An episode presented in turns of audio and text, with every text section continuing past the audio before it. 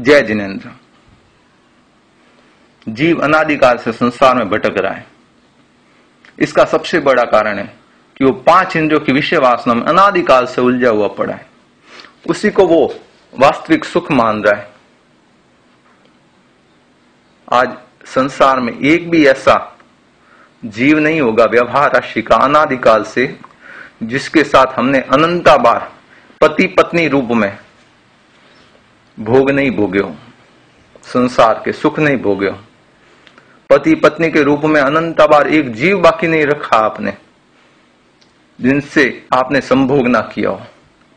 एक बार नहीं, करोड़ा बार नहीं, अरबों बार नहीं, खरबों बार नहीं, अनंता बार, जिसका कोई अंत नहीं। यदि व्यवहार राशि में अनादिकाल से भटक रहे हैं आए तो फिर भी तृप्ति नहीं हुई। कहते हैं शरीर पुराना होता जा रहा है, अनवरत। पाँच इंद्रिया क्षीण होती जा रही है, सामर्थ्य नहीं रहता है, अनवरत क्षीण होती जा रही है। फिर भी भीतर भरी हुई विषय वासना है, भोगों को भोगने की उत्कृष्ट इच्छाएँ हमारी अनवरत बढ़ती जा रही प्रवर्धमान है। अवस्था सितर की आ गई है, फिर भी हमारे भीतर ब्रह्मचर्य व्रत अनुव्रत स्वीकार करने की इच्छा उत्पन्न नहीं होती है। अभी भी भोगों के प्रति आसक्त है हम, उसी में उलझे हुए पड़े हैं। चौथा अणुव्रत ब्रह्मचर्य अणुव्रत ब्रह्मचर्य शब्द की व्याख्या क्या है? ब्रह्म यानी श्रेष्ठ, सर्वश्रेष्ठ, आचर्य यानी आचरण, सर्वश्रेष्ठ आचरण। पाँच इंद्रियों के प्रति जो हमारी, पाँच इंद्रियों के प्रति जो आसक्ति है, उससे अनासक्त होकर अभ्यंतर शक्ति की शक्तियों की ओर आकर्षित होना, इंद्रियों जो बाह्य मुखी बनी हुई है, उन्हें अंतर्मुखी बनाने की साधना का नाम है ब्रह्मचर्य। आज हमने केवल एक स्पर्श नंद्य के विषय, पति पत्नी तक या ये मैथुन संभोग तक ही इस ब्रह्मचर्य शब्द को इतना संकीर्ण कर दिया है। बाकी इसका अर्थ तो इतना व्यापक है। पाँच इंद्रियों की विषय वासना, ये तो एक स्पर्श नंद्य शब्द का विषय है। हम श्रावक हैं, हम स्थूल त्याग करते हैं। इसीलिए ये केवल एक स्वदार संतोष, पर पुरुष या पर पर स्त्री गमन या वेश्या गमन के त्याग आदि होता है। बाकी इसकी व्यापक अर्थ यदि करने जाए तो पाँच इंद्रियों की जो विषय वासना है, उनसे आप निर्लिप्त होने की कोशिश कीजिए, उससे अनासक्त होने की कोशिश कीजिए। मैं एक एक इंद्रिय की व्याख्या कर रहा हूँ। कान। कान से हमें धर्म की बातें सुनना अच्छा नहीं लगता है। खैर हलुकर्मी जीव होते हैं जो ये ऑडियो सुन रहे होते हैं, क्योंकि घर बैठे गंगा मिल रही उन्हें। कहीं जाने की अपेक्षा नहीं हो रही है। साधु साधियों का योग संयोग मिले या ना मिले, कितने दूर दराज क्षेत्र में, किसी के आने जाने की सामर्थ्य नहीं, फिर भी घर बैठे गंगा मिल रही है आपको व्हाट्सएप पर। तो अलुकर्मी जीव होते हैं, उनको सुनने को मिलता है। मैं कह रहा हूँ इसलिए नहीं, ये वीतराग वाणी है इसलिए। मगर इससे भी अधिक हमें प्रिय क्या होता है? म्यूज़िक सुनना। कौन सा नया सॉन्ग चल रहा है? किसी को ओल्ड सॉन्ग पसंद होता है, किसी को न्यू सॉन्ग पसंद होता है, किसी को गपशप पसंद होता है, हँसी मज़ाक पसंद होता है, वो बातें सुननी अच्छी लगती है। वीतराग वाणी, धर्म की बातों में हमें इंटरेस्ट नहीं होता है। ये कान की, ये घ्राणेन्द्र की, ये श्रोतेन्द्र की, मिच्छा में श्रोतेंद्र की विषय वासना हमें संसार भटकाती रहती है। चक्षुर इंद्रिय आँखों के कारण जीव कितना भटक सकता है? इसका एक छोटा सा उदाहरण मैं शॉर्टकट में बता दूँ। रूपसेन नाम का युवक। वहाँ की राजकुमारी बाज़ार में मिले सुनंदा। रूप रूप रूपसेन सुनंदा को देखते ही मोहित हो गया और सुनंदा भी रूपसेन के रूप लावण्य पर मोहित हो गई। सुनंदा ने अपनी सखी को, अपनी सहेली को बुलाकर कहा कि इससे रूपसेन तक समाचार पहुँचा दो कि कल नगर उत्सव है, वो कल रात को मेरे महल में आ जाए, मैं पीछे से रस्सी बाँध के रखूँगी, तुम ऊपर चढ़ जाना, हम भोग भोगेंगे। इस तरह से केवल एक देखने मात्र से दृष्टि विकार के कारण जीव कितना संसार भटक सकता है। हमने किसी को देख लिया, उसके कारण हमारे कितने कर्मों का बंधन हुआ है। वो उदाहरण है ये। रूपसेन गया उधर। रात के समय वो जा रहा था। रस्ते में अचानक किसी मकान की दीवार गिर गई और वो उसके नीचे दबकर मर गया। इधर नगर उत्सव में पूरा राज परिवार जाने वाला था, ये समाचार चोर को मिले। तो चोर ने देखा, आज चोरी करने का राजमहल में सबसे अच्छा मौका है, क्योंकि पूरा राजमहल तो खाली होगा, कोई नहीं होगा तो चोरी करके आ जाता हूँ। तो वो चोरी करने के लिए गया। तो पैरों की आहट से वो राजकुमारी समझी कि रूपसेन वो युवक आ गया है। तो रस्सी बंधी हुई थी, नीचे फेंकी हुई थी तो वो रस्सी के ऊपर चढ़कर ऊपर गया। ऊपर गया तो रूप, राजकुमारी सुनंदा ने देखा कि लगता है रूपसेन आ गया और अंधेरा था पूरे कक्ष में। तो राजकुमारी उससे रूपसेन समझकर उसके साथ भोग भोग ली और चोर ने भी देखा कि चलो, ठीक है, रुपए पैसे तो नहीं मिले, मगर ठीक है, आज भोग भोग लिया उसने राजकुमारी के साथ और चुपचाप अंधेरे में ही वापस रवाना हो गया। इधर जब दूसरे दिन राजनी राजकुमारी सुनंदा को मालूम पड़ा कि रूपसेन तो कल दीवार के नीचे दबकर मर गया है। तो उसने सोचा, रात को किसके साथ मैंने भोग भोगे संसार के? उसने भी सोचा, फिर कोई समाधान नहीं मिला। उसने भी भूल गई। इधर वो रूपसेन राजकुमारी के प्रति मोहित था, आकर्षित था। उसके अंतर्गत उसके भाव रह गए अंतिम समय। वो मरकर उसी राजकुमारी की गर्भ में प्रविष्ट हो गया। वहाँ उसके शिशु के रूप में उत्पन्न हो गया। दो महीने बाद जब राजकुमारी को मालूम पड़ा कि वो गर्भवती है और कुंवारी है तो राज्य में उसका अगर कहीं मालूम पड़ गया तो एक वो राज्य के ऊपर कलंक लग जाएगा। तो उसने उस जीव की रूपसेन के जीव की भ्रूण हत्या करवा दी। रूपसेन दृष्टि विकार के कारण केवल एक बार राजकुमारी को देखा तो देखिए बंधु कितने भव भ्रमण करने पड़े। सात भव तक वो भटकता रहा। हर बार रूपसेन सुनंदा के इर्द गिर्द ही घूमता रहा। वहाँ से मरकर वो बतक बना। राजकुमारी जैसे ही उधर गई उस जल क्रीड़ा करने के लिए तालाब में, उसने उसको देखा तो उसकी ओर आकर्षित हुआ। राजकुमारी ने लेकर तीर चला दिया, शिकार कर लिया उसका। मर गया तीसरा जन्म। चौथे जन्म में वो उधर ही तोते के रूप में उत्पन्न हुआ। उस समय भी शिकार हुआ। पांचवा जन्म वो सांप के रूप में उत्पन्न हुआ। जैसे ही राजकुमारी सुनंदा को देखा, वो उसकी ओर आकर्षित हुआ, दौड़ा चला गया। और सैनिकों ने देखा कि ये राजकुमारी को मार देगा सांप तो उसने उसको भी मार दिया। चट्ठा भव, इधर वो राजकुमारी सुनंदा शादी कर लेती है। राजकुमार के साथ किसी दूसरे तो वो वहाँ से शिकार करने के लिए जाते हैं। तो उस समय वो कुत्ता बनता है। उस समय भी उसको, जैसे वो राजकुमारी के पीछे दौड़ता है तो सैनिक उसको मार देते हैं। सातवां जन्म वो हिरण के रूप में बनता है। जंगल में राजा और वो सुनंदा अपने पति, पत्नी के साथ दोनों वो शिकार के लिए जाते हैं। उधर वो हिरण बना हो।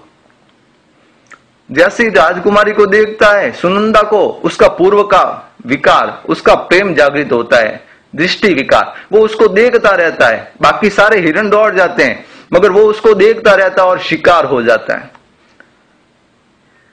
जंगल में ही, जहाँ पर उनके रहने की व्यवस्था थी, वहाँ उस हिरण का मांस पकाया जाता है।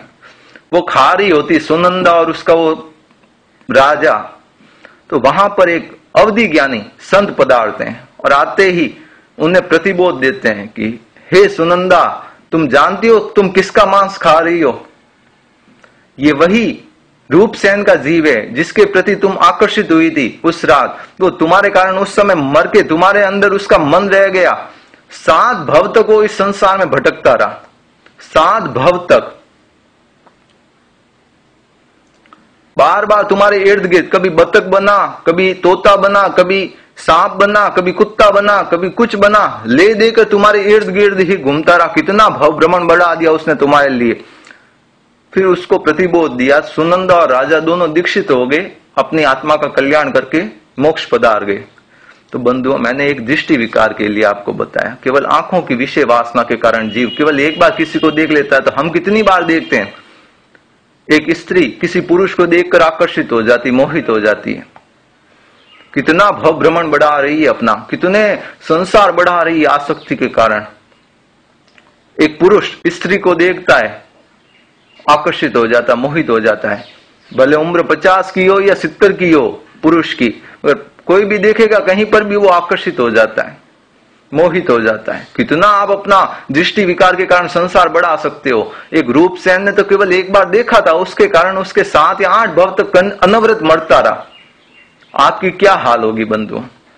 घ्राणेन्द्रिय, नाक के कारण जीव कैसे भ्रमर होता है?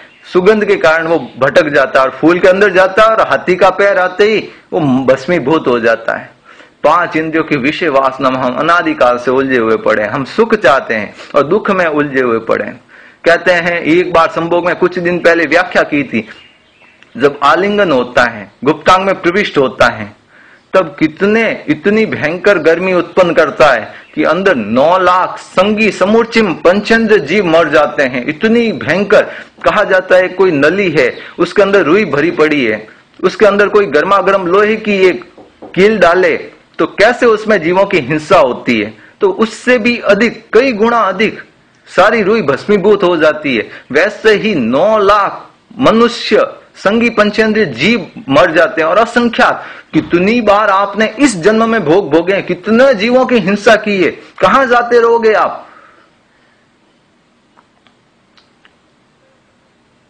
आपको सुख मिला क्या?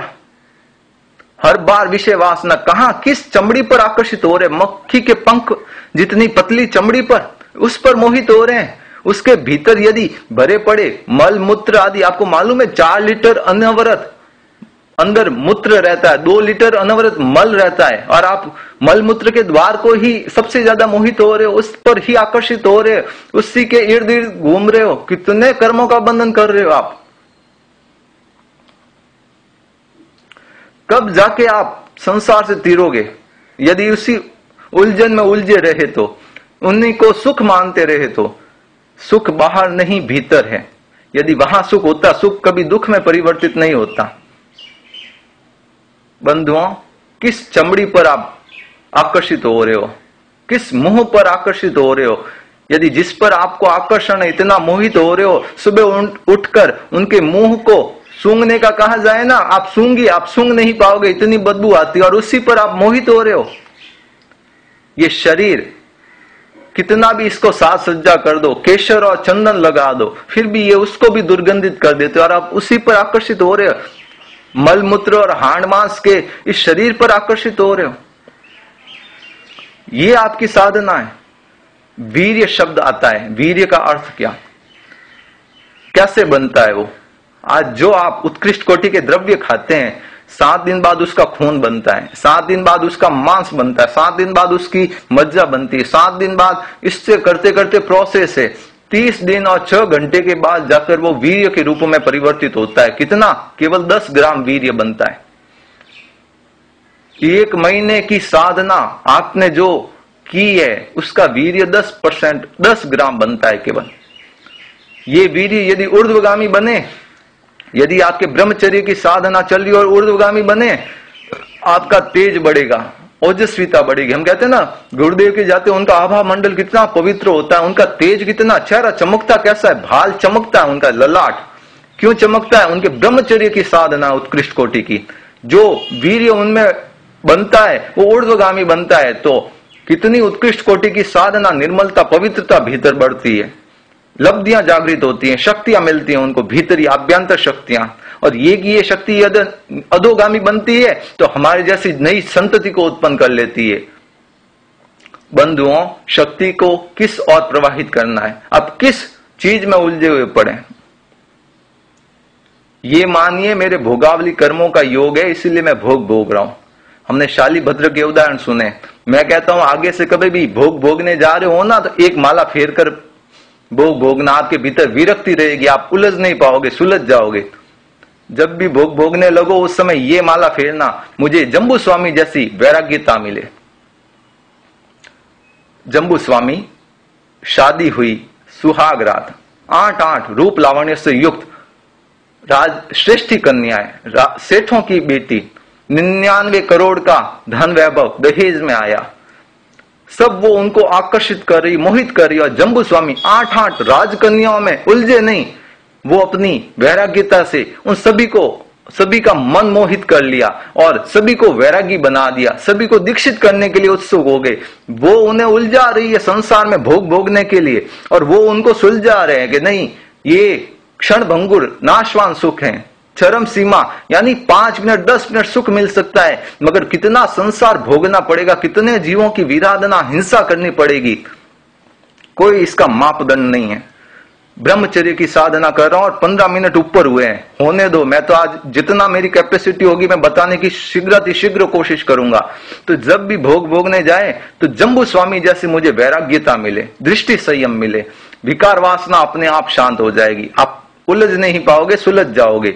अनाशक्ति से भरत चक्रवर्ती जैसे भोग भोगोगे कि मेरे भोगावली कर्मों का योग है, इसीलिए भोगना पड़ रहा है तो तो आप बच जाओगे, वरना भयंकर संसार दावानल में डूब जाओगे। कितने जीवों की हिंसा की है, अब तक आपने चिंतन किया क्या? एक बार भोग में नौ लाख उत्कृष्ट जीव उत्पन्न हो रहे, असंख्या था। समूचिम पंचेंद्र जीव, असंगी मनुष्य। उसका कैलकुलेशन निकाला जाए ना, कितनी बार नरकों की वेदना भोगोगे आप? किसी को 20 साल हो गए शादी को, किसी को 25 साल हो गए 30 साल हो गए। मैं केवल अभी तक स्वदार संतोष की बात कर रहा हूँ, पत्नी या पति के साथ, पर पुरुष या पर स्त्री गमन की बात नहीं कर रहा हूँ, शीलत्व के लिए सुरक्षित नहीं है ये। मैं केवल स्वदा संतोष की बात कर रहा हूँ। और मैं आज की भाषा में बोलता हूँ तो इसीलिए एक उदाहरण मैं हमेशा देता हूँ। कईयों को मैंने त्याग करवाए कि ब्रह्मचर्य की साधना आपको आने वाले समय में लेनी है, चौथा व्रत स्वीकार करना है। तो एक इसकी साधना में सीधा सरल तरीका बताता हूँ कि आपकी शादी को पहला साल, आए वेडिंग एनिवर्सरी उस समय आप महीने में एक दिन अब ब्रह्मचर्य सेवन का त्याग कर लीजिए। दूसरा साल आए दो दिन, तीसरा साल आए तीन दिन। ये आप अनवरत साधना रखिए आपकी। ऐसे करते करते आप जैसे ही तीस साल बाद, उस समय भी अगर आपकी विषय वासना अभी भी शांत नहीं हुई है, फिर इकतीस दिन में एक बार, इकतीसवा साल है इकतीस दिन में एक बार, बत्तीस दिन में एक बार, तैतीस दिन में एक बार, चौतीस दिन में एक बार, पैंतीस दिन में एक बार। फिर ऐसे करते करते फिर भी आपकी विषय वासना शांत नहीं हो। तो फिर ठीक है, वरना चौथा व्रत स्वीकार कर लीजिए। बंधु, चौबीस घंटे होते, चौबीस घंटे भोग भोगते हो क्या? मुश्किल से आधा घंटा, एक घंटा, पंद्रह मिनट, दो घंटा। दिन में व्यापार के कारण मार्केट में रहते हैं। तो बंधुओं, चौबीस घंटे क्यों अपना दोष लगा रहे हो? आप दो घंटे का आगा रख लो, बाकी का त्याग कर लो। दिन में अब ब्रह्मचर्य सेवन का त्याग है, रात्रि को खुला है। या रात्रि में 10 से 12 बजे तक आगा रहे बाकी 22 घंटे अब ब्रह्मचर्य सेवन का त्याग है। दो घंटा ही खुला रखो। चौबीस घंटे आप क्यों खुले रख रहे हो अपना अवरत द्वार? इसका तो सीमाकरण करो। यही तो स्वदार संतोष है। स्वपति या पत्नी के साथ भोग भोग रहे हो। उसमें भी तो लिमिट करते जाओ। उसमें भी तो संकुचित करते जाओ। उसमें भी तो अनवरत। उसको और कम करते जाओ। यही तो साधना है यही तो उत्कृष्ट आराधना है स्वदार संतोष की चौथा व्रत है, हम श्रावक कहलाते हैं। श्रावक के लिए ज़रूरी है वो पर स्त्री गमन या वेश्य गमन तो करे ही नहीं, पर पुरुष गमन तो करे ही नहीं। यदि वो श्रावक कहलाते, अपने शील को सुरक्षित रखना है तो और स्वपति या स्व स्व पत्नी गमन कर रहे हैं, उसमें भी स्वदार संतोष, उसी में भी सीमाकरण करते जाए। इससे अधिक नहीं, इससे अधिक नहीं। ऐसे करते करते, कम करते करते करते करते एक दिन पूर्ण ब्रह्मचारी बन जाए। ये साधना करोगे तो तीर जाओ बंधुओं अब मैं उपसंहार के रूप में आपको शॉर्ट में वापस बताना चाहता हूँ। पहली चीज़, जितना आप विषय वासनाओं से निर्लिप्त होने की कोशिश करोगे, उतना आपकी आत्मा के लिए हितकर है।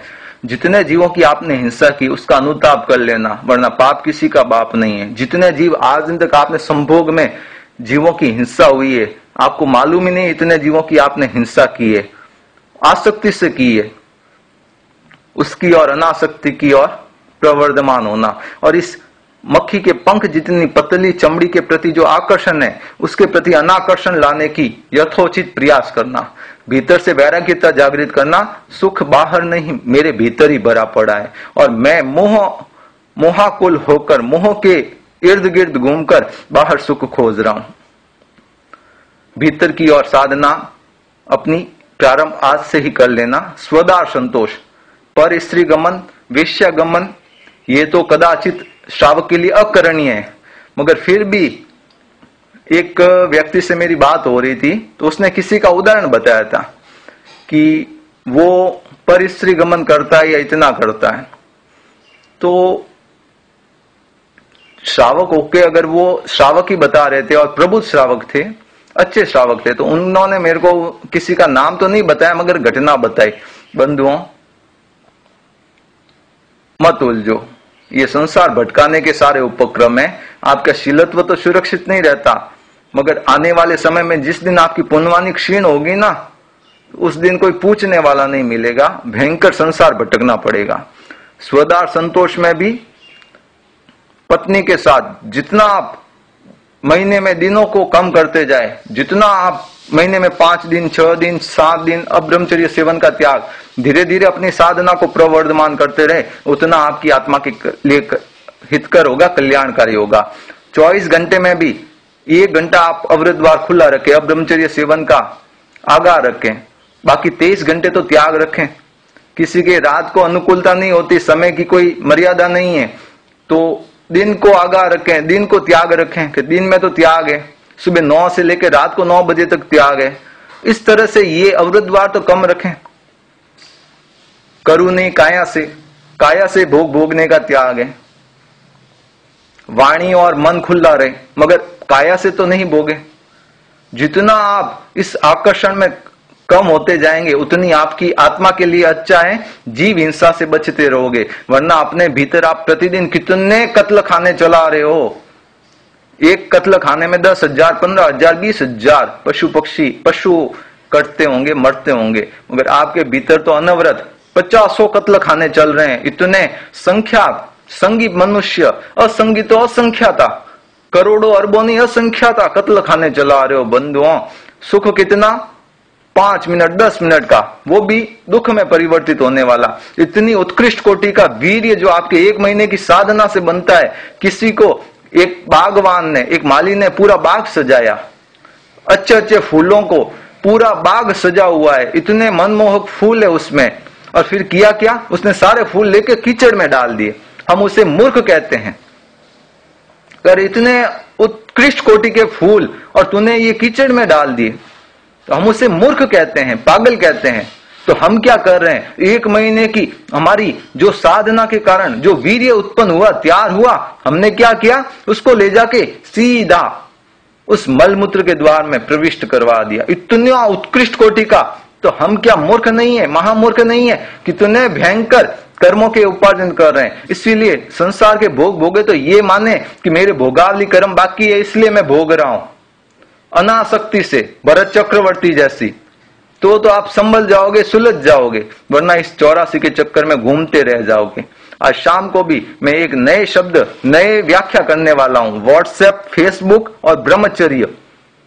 इस विषय पर बंधुओं, सुनने की यथोचित कोशिश करें। आज का विषय सबसे लंबा हो गया है, क्योंकि मुझे लगता है अभी भी मैं संतुष्ट नहीं हूँ। इससे और कह सकता हूँ, आज मैंने पाँच ऑडियो अपलोड किए हैं इसके लिए। मगर अब मेरे को थोड़ी संतुष्टि हो रही, मैं अपने विषय को प्रतिपादित कर पाया हूँ और अपनी मर्यादा में। मर्यादा का उल्लंघन मेरे को नहीं लगता मैंने किया है। फिर भी यदि किसी को मेरा कहना बुरा लगा हो तो आज शुद्ध अंतकरण से मैं खमत खामना करता हूँ। मेरा उद्देश्य आपके भीतर भरी हुई जिज्ञासों को समाधान करना है, आपके भीतर वैराग्यता की प्रस्फुरना करना है। मेरा उद्देश्य और कुछ नहीं है। यही शुभाशंसा, नरेश चोपड़ा, बालोत्रा, सूरत।